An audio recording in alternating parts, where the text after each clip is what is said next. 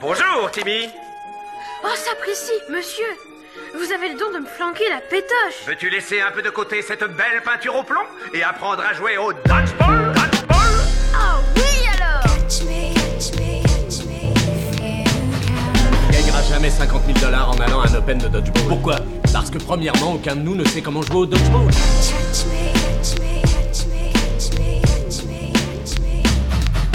Le dodgeball est un sport de violence, d'exclusion et d'humiliation. Attrape-moi si tu peux, épisode 17.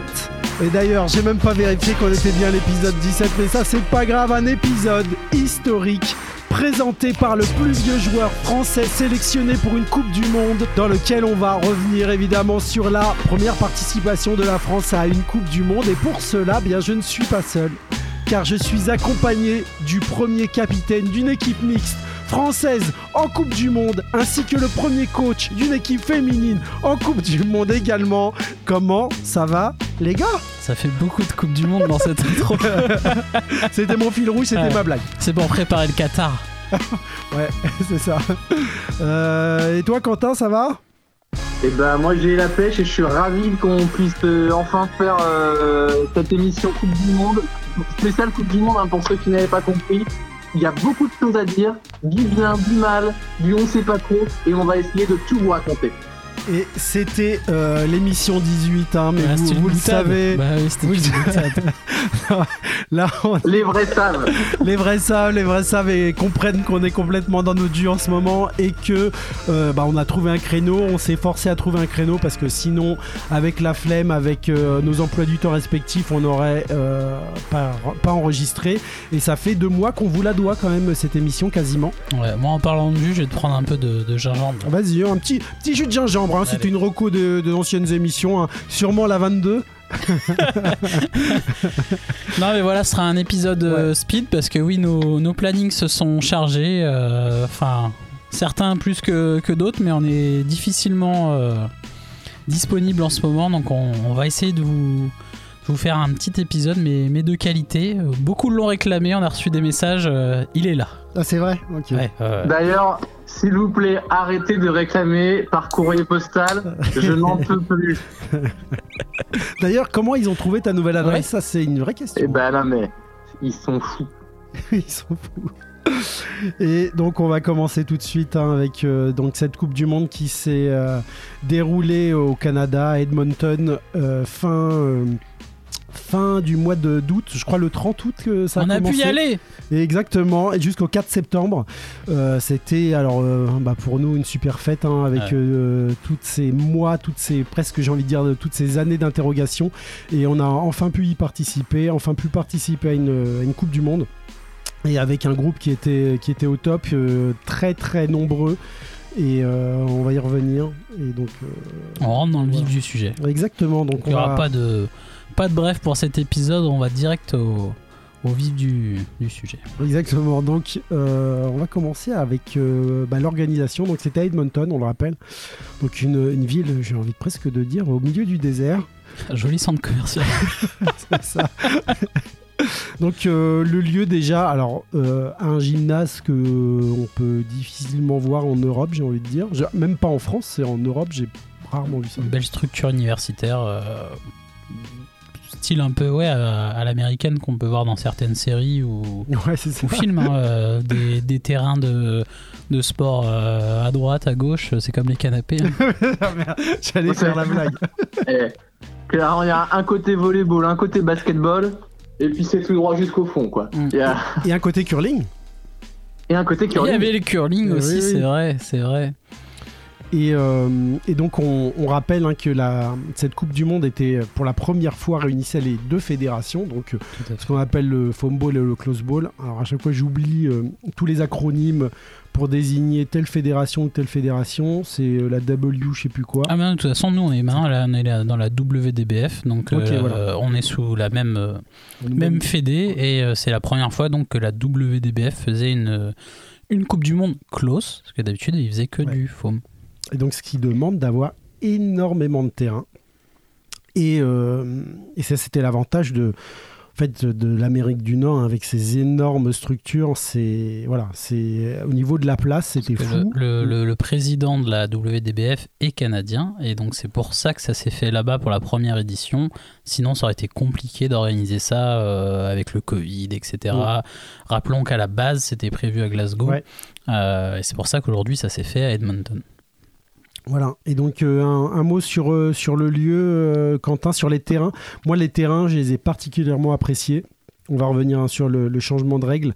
Au niveau de la clarté, de lisibilité des lignes, on a rarement eu ça, j'ai envie de dire. Ah bah même, si, on a eu ça à Glasgow justement, en 2017. Où les lignes avaient été tracées sur... un revêtement, je crois. Sur un revêtement qui avait été ajouté pour l'occasion. Donc, il n'y avait que nos lignes, mais c'était... du coup, la qualité du revêtement était moins bonne. Là, on était vraiment sur un parquet haut de gamme avec des lignes uniques, plus une couleur de parquet différente. C'était effectivement hyper agréable. Et puis, cet changement de dimension des cours, feeling hyper positif. En plus du cours agréable, moi, j'ai trouvé ça très cool et je pense que ça a ajouté un peu de nombre de catch au sport et que ça le rendait plus spectaculaire. Ouais, donc on va rappeler là-dessus. Ouais. Ça manquait un poil de... Bon, après, c'est difficile d'avoir autant de terrain, mais un poil de structure vraiment pour... parfois pour les supporters, même s'il y avait quelques bancs. Le fait de devoir balader ses affaires, etc., c'est le petit point... vraiment le petit point si on veut chipoter, mais en soi, c'était des phases de qualification, etc. Quand on voit après les phases finales, on en reparlera... Il n'y a pas photo. Ouais, clairement, sur la structure d'accueil, rien à dire. On va se réserver pour le reste. Le gros avantage de ces structures modulables pour ce qui nous servait de banc et de gradin, on va dire plutôt, c'est qu'on était proche de l'action. Si on avait eu un endroit plus grand avec des plus grands gradins, et c'est souvent le problème qu'on a en France, c'est qu'on peut se retrouver loin du cours et voir de loin. Ouais, c'est très vrai. C'est plus le fait quand tu jouais pas et que tu voulais suivre un match ou même plusieurs matchs sur plusieurs cours, bah c'est moins pratique que ce qu'on a pu voir à l'Euro notamment.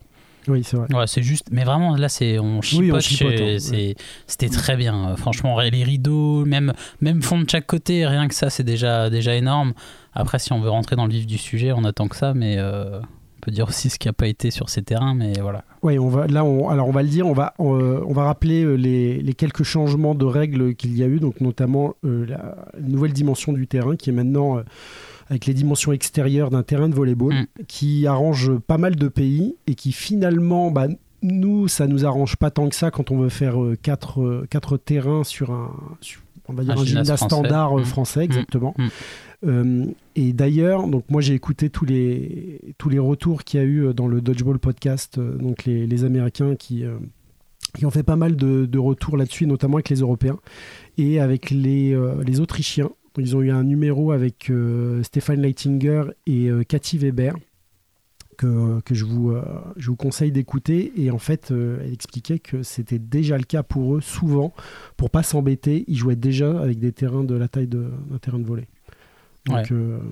Donc voilà, est-ce que ça... Donc, alors, les terrains sont plus grands que les terrains qui étaient d'habitude les dimensions habituelles des terrains de dodgeball. Et donc les lignes au niveau des distances de tir allaient changer à cause de ça. Et donc il y a eu quand même pas mal de plaintes pour dire que tous ces changements... On vous les énumère pas tous parce qu'on doit faire concis, mais au niveau des distances de tir, il y a eu pas mal de plaintes. Ça devait augmenter à la base. Oui, exactement. Et il y a eu pas mal de plaintes parce que en fait, ces règles intervenaient 3 semaines avant la Coupe du Monde. C'est ça. C'est quand même, c'est assez rare de voir ça dans le sport. Et moi, je comprends les plaintes. Et il y a eu un sondage pour maintenir les distances de tir comme elles étaient avant. Donc, c'est-à-dire garder le terrain extérieur comme un terrain de volley, mais les lignes mixtes, les augmenter. Donc, ça augmente quand même la distance de tir en diagonale, mais... c'est un moindre mal par rapport... Compromis, exactement, c'est ça. Un mot là-dessus, Quentin ? Ouais, c'est le compromis qui a été choisi. Voilà, avec je pense effectivement une volonté générale, pas forcément contre le changement, mais plus contre le timing du changement. Et donc il y a un compromis qui a été trouvé effectivement pour pas tout bousculer pour les joueurs en termes de distance de tir et à la fois pas rendre trop compliqué l'organisation pour le pays hôte. Bon, et puis on a adapté les règles aussi, notamment sur le rush pour partir aussi de moins loin.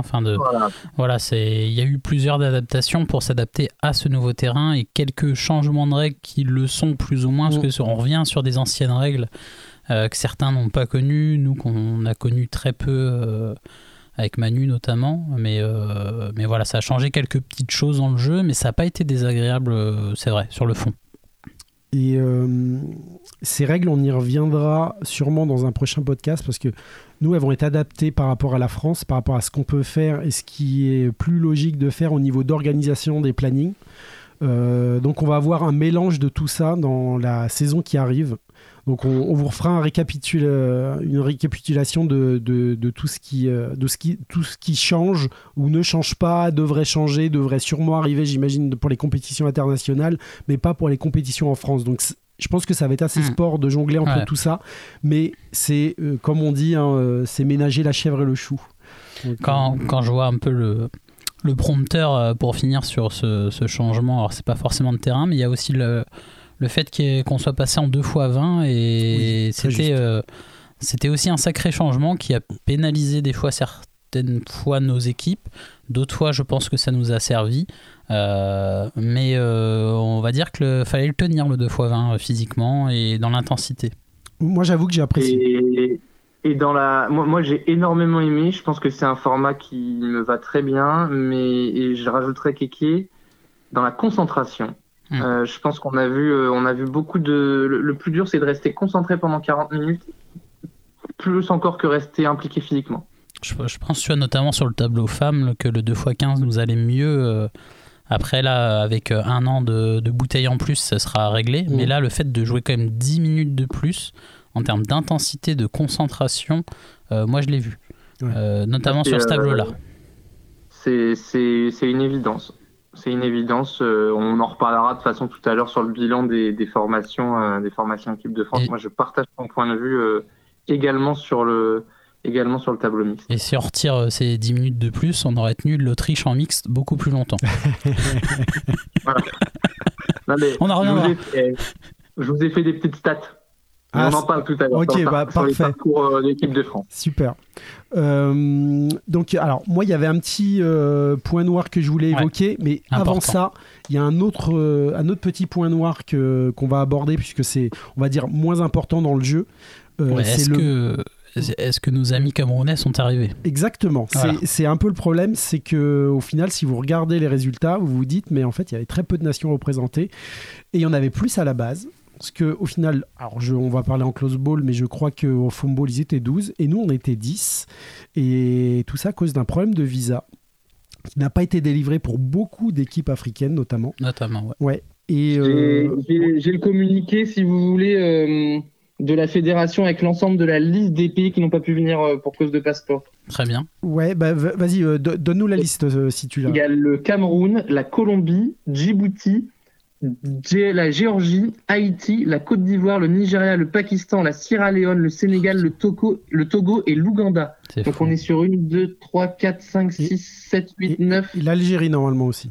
10, 11, 12 pays. Alors ils ne citent pas l'Algérie. Ils jouaient en faume normalement. Tu doubles quasiment le nombre de nations, quoi. Ouais.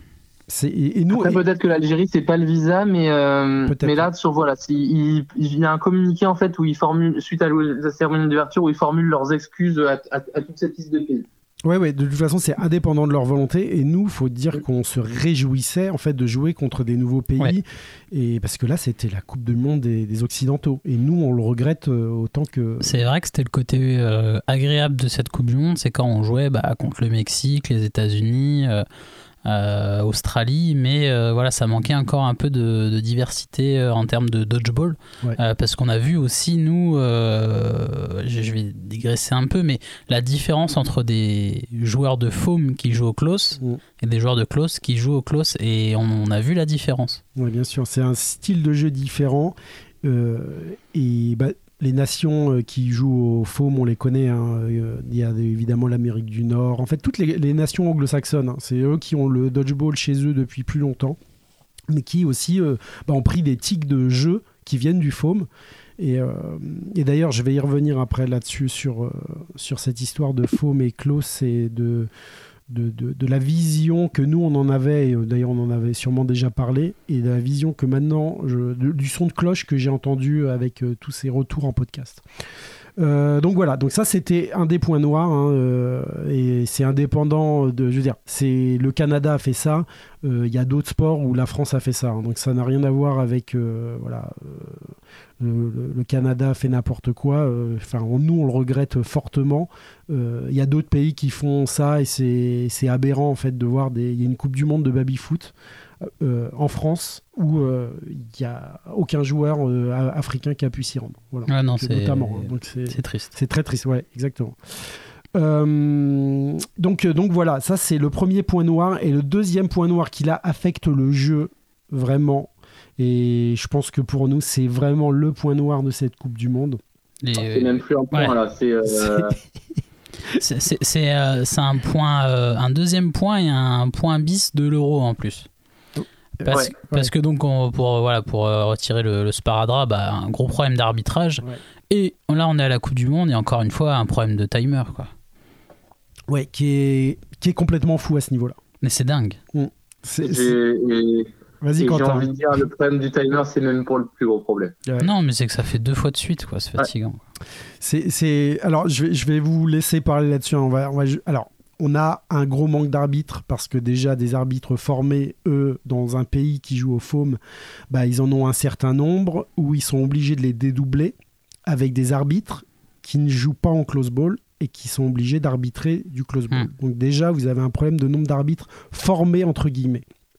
Ensuite, vous avez les joueurs qui sont donnés par les nations pour pouvoir arbitrer et qui, là, en ont complètement rien à faire. On était obligé d'en envoyer que 2.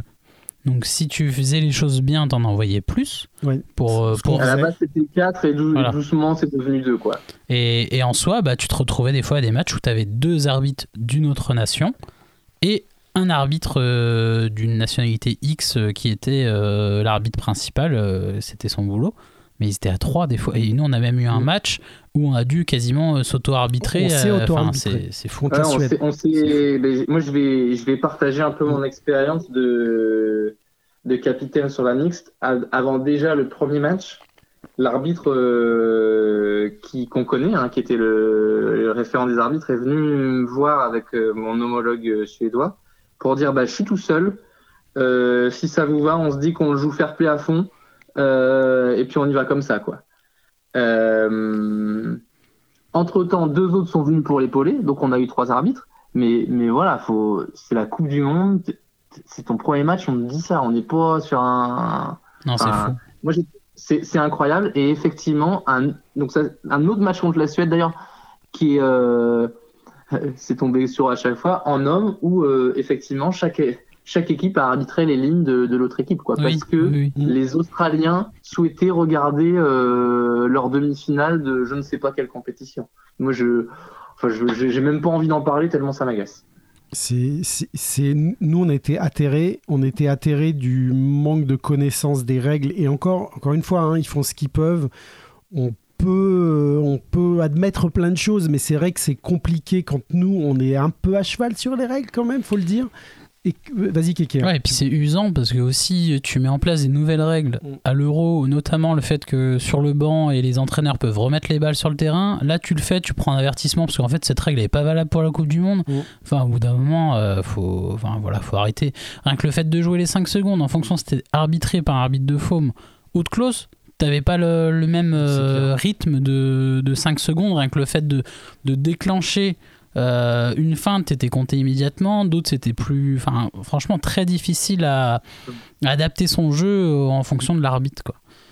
Non mais très difficile, et puis on a eu des situations ubuesques hein, en plus, même si chaque match doit être arbitré de façon très bonne, sur des matchs à enjeu on a quand même un match contre l'Australie en mix qui est qualificatif pour un quart de finale jouable où il y a quand même une erreur de temps où en fait il reste du temps mais il reste pas de temps, et ça dans la dernière manche sur un match qui se finit à 14-14, c'est terrible de finir un match de Coupe du Monde comme ça, où en plus l'équipe joue bien.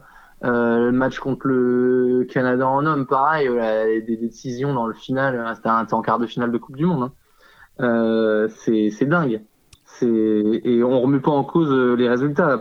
Sinon, on l'a vécu, toutes les équipes l'ont vécu. C'est sûr et certain. Ah, c'est sûr. Et moi, alors je ne sais plus quel match j'arbitre et je vais voir l'arbitre principal parce que je vois en fait des tirs invalides qui ne sont pas sifflés. Je lui demande en fait pourquoi ils ne sont pas sifflés et il me dit ah oui c'est vrai qu'il y a cette règle, il faudrait que je commence à la siffler. Ah, voilà. Donc alors, moi je dis rien, je dis ah ok, je sais pas quoi dire parce que c'est pas le seul à pas les siffler. C'est hallucinant. En fait, mais vraiment, quand vous avez l'habitude de regarder ce sport, et la plupart des gens qui nous écoutent l'ont, mais vraiment, vous voyez ce tir, vous arrêtez de jouer en fait. Normalement, c'est ça sur le terrain, vous savez que ça doit être sifflé. Ça n'est juste pas sifflé. Donc voilà. On va arrêter avec ça. Je pense que vous avez compris quel était le problème. Voilà, gros problème. C'est un problème de nombre d'arbitres. Oui. Et comme on dit, plus il y a d'arbitres, plus il y a de fair play. Donc forcément, ça a découlé sur le fait qu'il y ait des failles dans l'arbitrage à des moments où le fair play l'honnêteté n'était pas toujours là.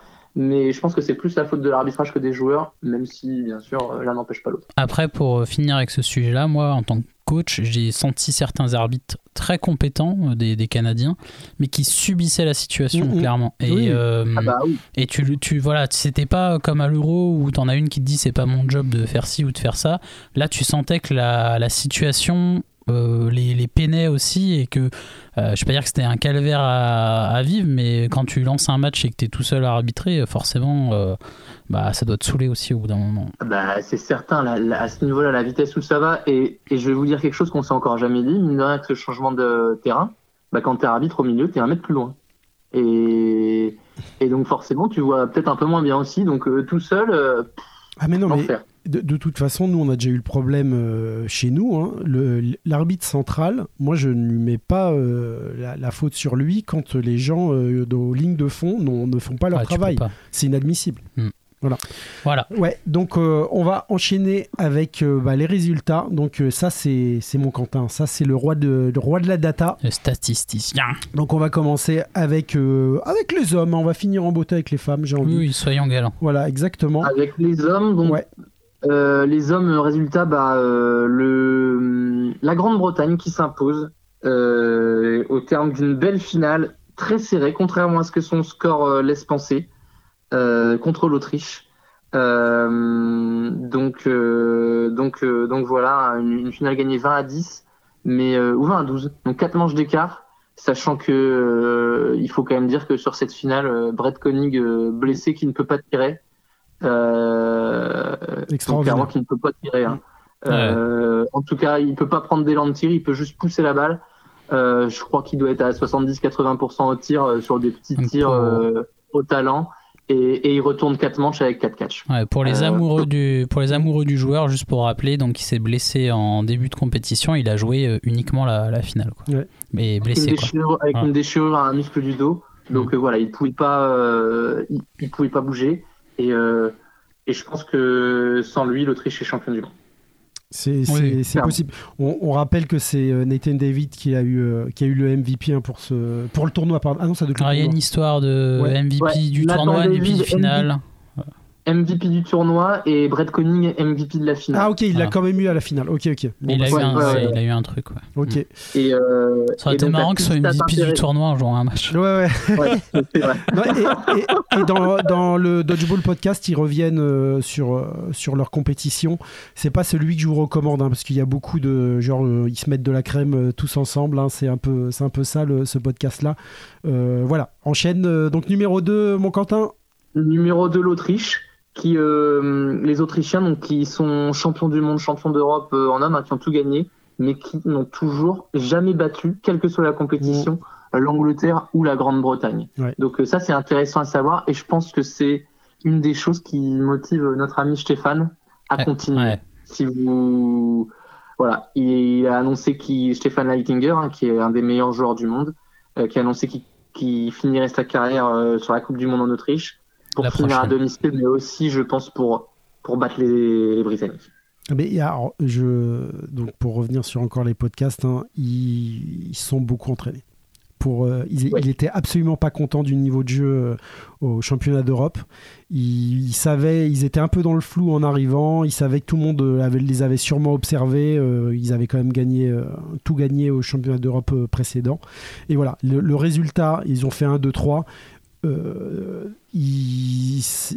niveau de jeu, il n'était pas satisfait. Et donc, sachant que le Stéphane, lui aussi, il a joué quasiment que la finale, mais pour d'autres raisons que Brett. Alors, alors juste très rapidement, mais il y a quand Sergio, donc l'animateur du podcast, lui demande comment t'as commencé ton tournoi et qui lui répond: ah, moi le premier jour j'ai pas joué. J'ai explosé de rire. Donc voilà. Donc numéro 3, mon Quentin. Donc numéro 3, les pauvres Canadiens. Donc petite finale. Canada-États-Unis, qui était pas loin d'être France-États-Unis, on vous spoil pas, mais on vous racontera ça d'ici quelques minutes. C'est les Américains quand même. Et les Américains, non, ils ont pas gagné. Ils sont venus, ils ont tout démonté. Oui. Enfin, c'est parce que t'as dit les Canadiens. Ouais, exactement. Et donc 29-1, les Canadiens qui n'ont pas mis une manche. Et ce qui est intéressant, pas mis une manche sur leur petite finale. C'est que petite finale, deux nations de Faume. Oui. Deux nations de Faume, sachant que les Américains, les États-Unis, pour être tout à fait exact, ils ont tenu la dragée haute à la fois la Grande-Bretagne et à la fois l'Autriche. Hein. Ils ont fait du match nul contre l'Autriche, ça s'est joué d'une manche contre la Grande-Bretagne. Grosse équipe. Ouais. Et hormis Autriche-Grande-Bretagne, les seuls à les avoir tenus, c'est l'équipe de France. Et on y reviendra plus tard également. Et donc ils sont revenus, alors pas sur l'équipe de France, mais sur leur compétition. Donc pareil dans un podcast, dans le Dodgeball Podcast, où ils expliquent qu'ils ont commencé à comprendre comment vraiment ça se jouait au fur et à mesure de la compétition. Et donc ils sont arrivés 3e. Ils ont dit, on peut voir le match qu'on a fait pour arriver 3e, où là vraiment on a tout démonté. Et eux sont vraiment très très remontés pour la prochaine Coupe du Monde, et ils ont hâte de prouver qu'ils sont très très forts, et qu'il faut absolument qu'eux fassent des compétitions internes de close, parce que pour eux c'est le futur. Donc voilà. Et juste pour finir avec les Américains, c'est vous prenez le jeu des Irlandais, des Nord-Irlandais, le jeu des Autrichiens, vous faites tout l'inverse et c'est leur jeu. Mais c'est vrai, en fait, c'était un jeu plutôt statique, basé sur la puissance, le catch, mais pas le droit de détourner le regard d'une seconde. Hein. Ça partait à une vitesse, et ils ont un jeu vraiment basé sur d'autres qualités. Et c'était intéressant à voir. Enfin, moi, j'ai trouvé ça intéressant à voir ces équipes de Faume qui sont adaptées au close, et en plus qui ont dû faire évoluer leur niveau de jeu pendant le tournoi. Donc oui, clairement, à l'avenir, ils seront pas là en touriste en Autriche. Mais en tout cas, ça a été une sorte d'épiphanie pour les Américains. Les rois mages. C'est ça. Et on parle pas des galettes du dimanche soir. En fait, en utilisant ce mot-là, je comptais sur vous, mais pas déçu.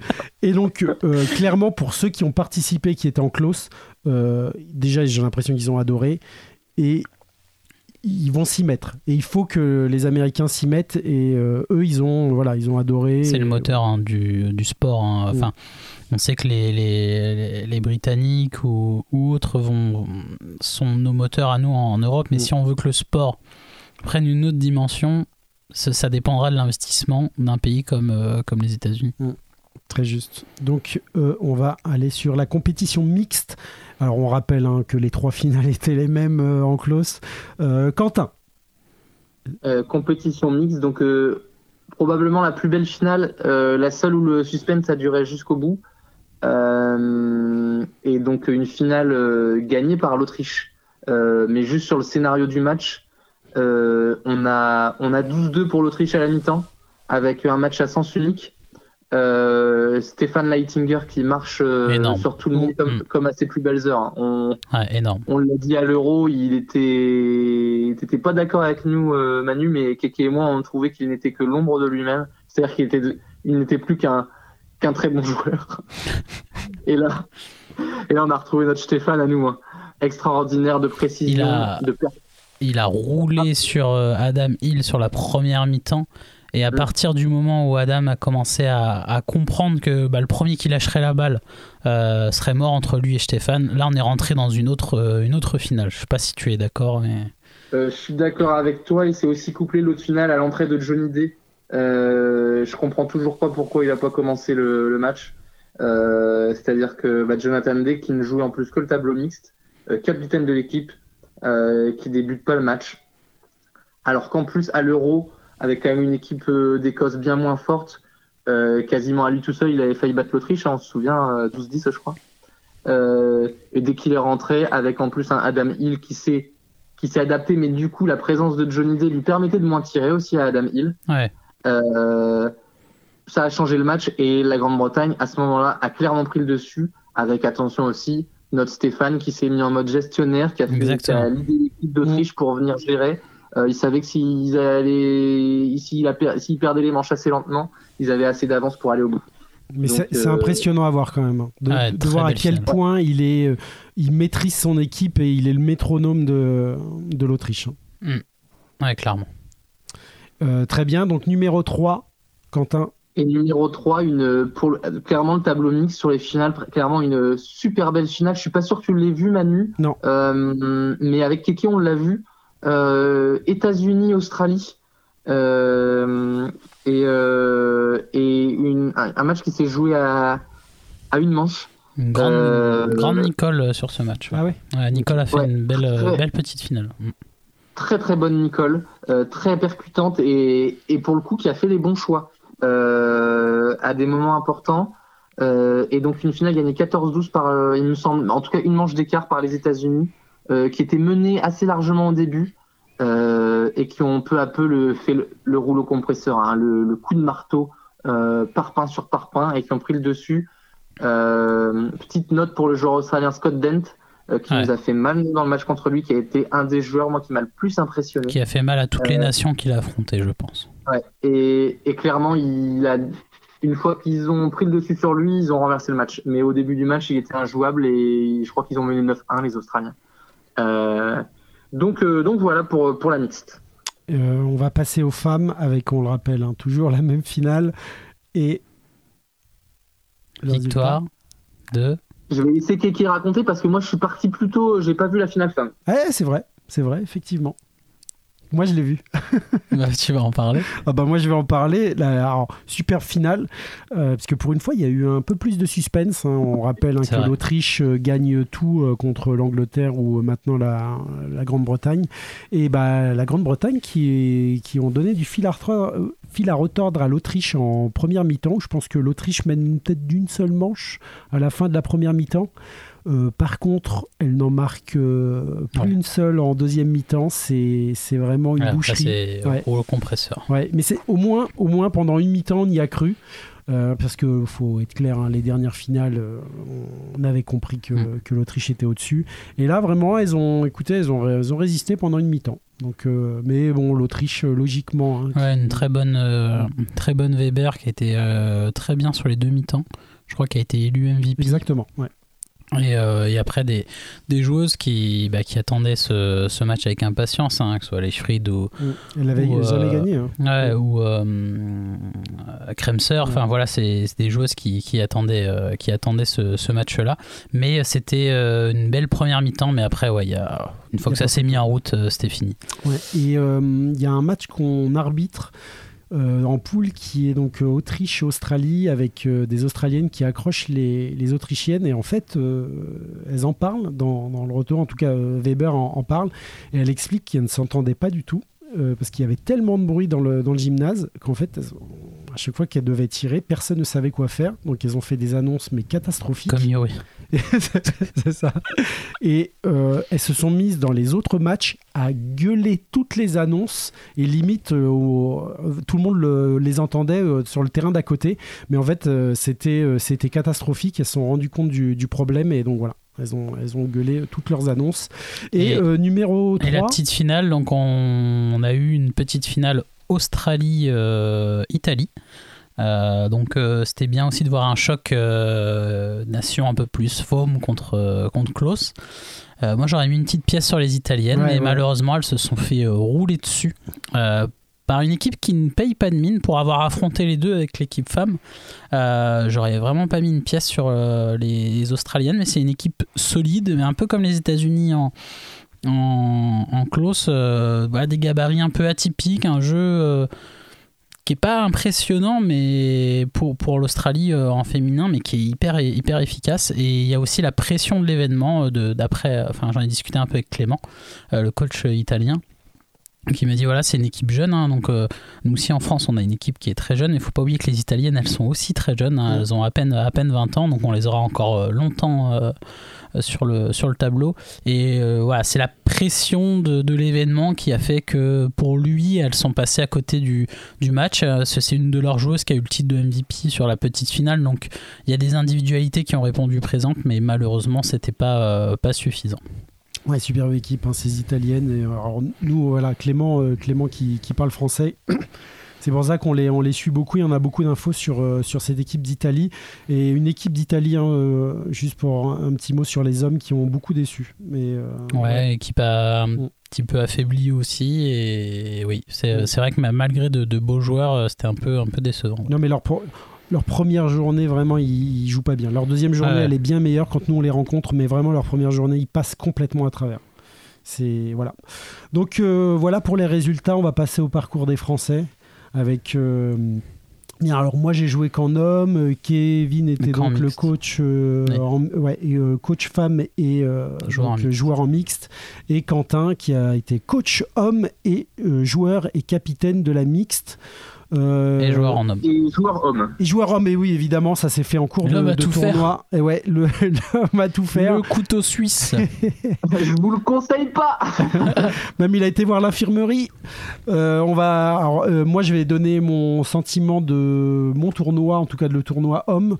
Moi, j'ai vraiment beaucoup aimé. J'ai trouvé qu'il y avait une belle cohésion qui était pas gagnée au départ. Et vraiment au niveau des hommes, moi j'ai pris beaucoup de plaisir avec un résultat. Donc nous on fait 6e au final, et voilà, un match pour les quarts de finale où ça se joue à très très peu. On fait, je trouve, des belles poules avec des matchs qui étaient, voilà, contre le Mexique, c'était assez facile. L'équipe de Suède, qui d'habitude nous pose problème, on les a très facilement battus. Et les Américains, beaucoup de regrets sur le match contre les États-Unis. J'ai l'impression qu'on aurait pu faire mieux. On a changé la stratégie en cours, hein, Quentin en parlera. Mais par contre, on ne s'est pas fait rouler dessus, et ce qui aurait pu être le cas en voyant la première mi-temps. Donc voilà, moi je suis assez content de ce qu'on a fait. Je ne vais pas parler des autres catégories, je vais vous laisser en parler. Donc Kevin, peut-être. Quentin, s'il veut parler des hommes, moi je ne vais pas. Quentin pour les hommes. Ouais, on va se le faire catégorie par catégorie, peut-être. Ouais. Ok. Homme, c'est vrai que là, moi, j'étais coach sur la catégorie de dépannage. Hein. Je faisais pas partie du pôle sportif sur l'année, mais j'avais assisté le coach principal à l'Euro en préparation de ce mondial où on n'avait pas toute l'équipe de coaching. Et c'est vrai qu'avec la blessure, d'Axel juste avant la compétition. Je l'avais remplacé dans un rôle un peu de remplaçant pour rentrer à des moments spécifiques. Moi, à titre perso, c'était hyper compliqué de gérer d'être coach et joueur en même temps, parce que ça fait beaucoup de choses pour la Coupe du Monde. Je pense qu'à des moments, ça m'a amené à peut-être être un peu moins bon joueur et peut-être un peu moins bon coach de faire les deux en même temps, même si globalement, je pense que ça s'est bien passé. Effectivement, le match contre les États-Unis, c'est en tout cas pour moi un des actes fondateurs de l'équipe, parce qu'on a réussi à changer les choses en cours de match, à faire une stratégie assez extrême, qui les a beaucoup moins de difficultés en courant énormément. Justement, tu parlais de leur jeu statique tout à l'heure, on a contré ça en rendant ça un jeu de course presque. Et puis ce quart de finale contre le Canada. Qui nous laisse, je pense, à tous d'énormes regrets. On ne refera pas le match, hein, mais donc pour vous détailler, pour ceux qui ne l'ont pas suivi, un début de match réussi et puis des petits détails qui amènent, on rentre bien dans le match mais on est mené 8-2 et puis avec une petite manche à 1 contre 1 avec Marc qui fait un super tournoi, Marc Meginson, qui se retrouve sans ballon parce que les ballons sont partis loin et qui du coup perd son 1 contre 1 alors qu'il n'a pas encore eu ses balles. Des petits détails comme ça, on perd d'une manche, sachant qu'on perd les deux manches d'une minute 30 et qu'il y a des décisions arbitrales hyper défavorables sur les 5 dernières minutes. Donc voilà, moi, gros regret, on aurait tous aimé jouer cette petite finale dans ce stade immense, quoi. Ouais, très bien. Enfin, je sais pas vous ce que vous en avez pensé. Non, c'est très bien. Alors, c'est bien honnêtement, je pourrais ajouter plein de choses. Je vois l'heure, malheureusement, je vais pas le faire. Donc, on va enchaîner avec le tournoi mixte et dans lequel vous avez tous les deux joué. C'est ça, tournoi mixte. Quentin était capitaine, il donnera son ressentiment, pardon. Mais des matchs compliqués, mais accrochés. Hein. Notamment, moi, un des meilleurs souvenirs, c'est ce match contre l'Australie, hein, qui a été intense. En plus, je le démarre, donc c'était assez plaisant. Et aussi ce match contre l'Autriche, ce début de match contre l'Autriche qui était vraiment sensationnel. Enfin voilà, je pense que c'est un de mes meilleurs souvenirs de Dodge. Après sur le groupe, voilà, c'était pas facile. L'équipe a été remaniée avec la blessure d'Axel. Voilà, pas simple pour les coachs, pas simple pour l'équipe de trouver une osmose immédiate, mais voilà, du plaisir de pouvoir jouer une Coupe du Monde avec ce maillot. Quentin ? Moi, la mixte, c'est vraiment des sentiments ambivalents. Donc, on termine 8e, ce qui est un mauvais résultat, hein. Si un résultat brut 8e, c'est pas bon, mais à la fois en tout cas moi j'ai trouvé qu'on était vraiment c'est peut-être on était très très proche d'aller faire quelque chose d'extraordinaire. Je vais vous donner ma petite stat, c'est les scores au bout de 5 manches, donc en gros au bout d'une mi-temps en 2x15, 2x20. Contre le Canada 9-1. On mène 9-1, match perdu. Contre la Suède, on mène 8-2, match perdu, d'une manche à chaque fois, à chaque match. Contre l'Autriche, 6 partout, Kéké, ou 6-4, je sais plus. On mène, quand ils prennent le temps mort, on mène. Ouais, donc voilà, contre l'Australie, pareil. De toute façon, c'est un match qui finit en match nul contre l'Australie. L'Australie, donc, qui finit 4e, et match qu'on domine globalement. Au début sans concrétiser et en se faisant retourner plein de manches justement par Scott Dent. Donc pour moi c'est un peu le tournoi des occasions manquées, et l'équipe mais à la fois je pense qu'en tant qu'équipe on n'était pas capable de rester consistant pendant 40 minutes. Ah, je suis d'accord. Et là la liste des scores le prouve, hein, parce que quand on mène 9-1, 8-2 un match, c'est qu'on le domine globalement. Généralement, et faut pouvoir et le jour où cette équipe mixte, on arrivera à garder cette consistance pendant 40 minutes, cette concentration, cet investissement physique et mental, on sera une sacrée équipe de France. Il y a des gros talents, il y a des super esprits, donc il n'y a pas de raison. Ce qu'on a réussi à faire sur du 2x15 à l'Euro, notamment contre l'Écosse, voilà, enfin il y a encore du gap à prendre, voilà. Et puis voilà, et puis il y a eu quand même les blessures, on en a pas parlé, mais la blessure de Raph qui se blesse le matin du dernier jour, qui impacte la mix, mais surtout la homme, hein. Le quart de finale, on le joue sans Raph qui par moment on lui passe le salut. C'était sa première compétition internationale. Sur certaines séquences, il était extraordinaire.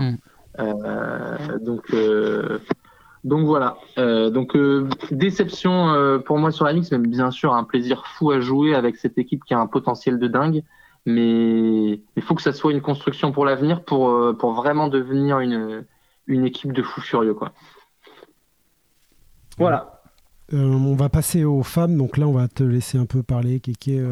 Ouais, pour rester dans le timing, c'est quand même le meilleur résultat, on fait 5e, alors c'est un peu... je ne peux pas être dur, hein, mais c'est un peu l'arbre qui cache la forêt, parce que si on regarde les matchs individuellement, c'est quand même pas une super belle Coupe du Monde, faut pas se le cacher. On a eu la chance sur le cross-pool de jouer le Mexique, alors que le Canada a tapé la Grande-Bretagne. Du coup, bah, on se qualifie un peu comme ça. Mais on va quand même chercher sur le dernier jour des gros matchs. Hein. On retrouve le Canada en match d'élimination qu'on avait perdu en poule. On va chercher la qualification pour un match de classement. On arrive à battre les États-Unis pour cette 5e place. Les États-Unis en femmes, c'est costaud, hein, c'est sacrée joueuse. Une pensée à Céline qui s'est cassé le bras sur un shoot, hein, pas sur une chute, hein. Donc sur une tentative de catch, vous avez votre avant-bras qui se casse pour imaginer un peu la puissance de certains tirs. Après, ça a été une équipe qui s'est construite sur le tournoi et qui a été de mieux en mieux en termes d'état d'esprit, d'investissement. Et le petit déclic, ça a été cette défaite aussi contre l'Autriche. Mais il y a des défaites qui ont le goût, je vais pas dire de victoire, mais qui passent bien. Parce que cette défaite contre l'Autriche, moi je pense que c'est un des plus beaux matchs qu'elles aient fait en termes de jeu. On a réussi à les tenir, on perdait des manches à l'expérience, donc ce 2x20 nous a fait mal contre elles notamment, mais là voilà, c'était juste de l'expérience parce qu'on perdait voilà, d'une joueuse où on se faisait retourner des manches à quelques secondes de la fin. Voilà, juste purement des choix, de l'expérience, et franchement il y a une très très belle génération, très belle équipe, avec encore un vivier qui arrive avec d'autres joueuses, et moi je suis pleinement confiant pour l'avenir, et un grand bravo pour cette 5e place, mais il faut pas oublier qu'il y a eu des matchs que l'on aurait dû gagner. Voilà. Bah, on peut parler de votre match, hein, de ton équipe contre l'Australie qui finit médaille de bronze. Je crois que vous meniez 6-2 ou 8-2. C'est un des plus gros regrets, ouais, je suis d'accord. Ouais, donc c'est un regret, mais ça prouve à la fois que d'avoir une médaille autour du cou pour cette équipe, c'est absolument pas impossible, c'est pas de l'ordre du rêve, c'est de l'ordre du projet. Ouais, clairement. Donc voilà. Et 5e monde, hein, enfin voilà, faut se rendre compte de la performance. Voilà, c'est magnifique. Non, et puis avec l'expérience qu'elles avaient, c'est déjà magnifique, et normalement c'est une rampe de lancement pour le futur. Et on va passer un grand bonjour à Mathieu, hein, qui nous a ramassé un nombre de matchs hallucinant, et vraiment voilà, il a tout donné, hein, c'est lui qui a largement le plus couru je pense de toute la compétition. Grand merci à lui. Ouais. Et ouais, merci vraiment beaucoup à lui. Et d'ailleurs, je ne sais pas si vous avez vu la publication des Suédois. Alors, je ne sais pas si c'est basé sur des statistiques réelles, mais ils affirment qu'un ramasseur de balles court 3 fois plus qu'un joueur durant un match de dodgeball. Mais je ne suis pas surpris. On demandera à Mathieu. À mon avis, il va dire oui. Mais je pense qu'il va être d'accord avec ça. Mais c'est le moment aussi de dire un grand merci à ceux qui nous écoutent et qui nous ont ramassés pendant l'Euro. Ouais. Parce que là, les joueurs se sont rendus compte de ce que vous avez fait pendant l'Euro et ce que Mathieu a fait pendant la Coupe du Monde. Et ça a été une sacrée épine du pied parce que bah, là, il fallait aller chercher les ramasseurs. Oui. Surtout qu'on on avait le droit à 3 ramasseurs, ce qui change aussi le jeu. Donc voilà, grand merci à lui. Oui, tout le monde ne s'est pas ramassé et on le voit, on le voit quand on est obligé de le faire. Il faut se baisser et tout. et moi, je félicite Mathieu parce que j'ai l'impression, moi je suis pas beaucoup sur Instagram, mais j'y étais hier, j'ai regardé l'Instagram de Stéphane Leitinger et j'ai l'impression que Mathieu il a réussi à échanger son maillot avec notre Stéphane. Ouais, c'était négocié avant, ouais. Ouais, c'était négocié en amont. Et bah bravo parce que celui-là c'est un beau maillot. Et voilà, exactement, et que tu as aussi.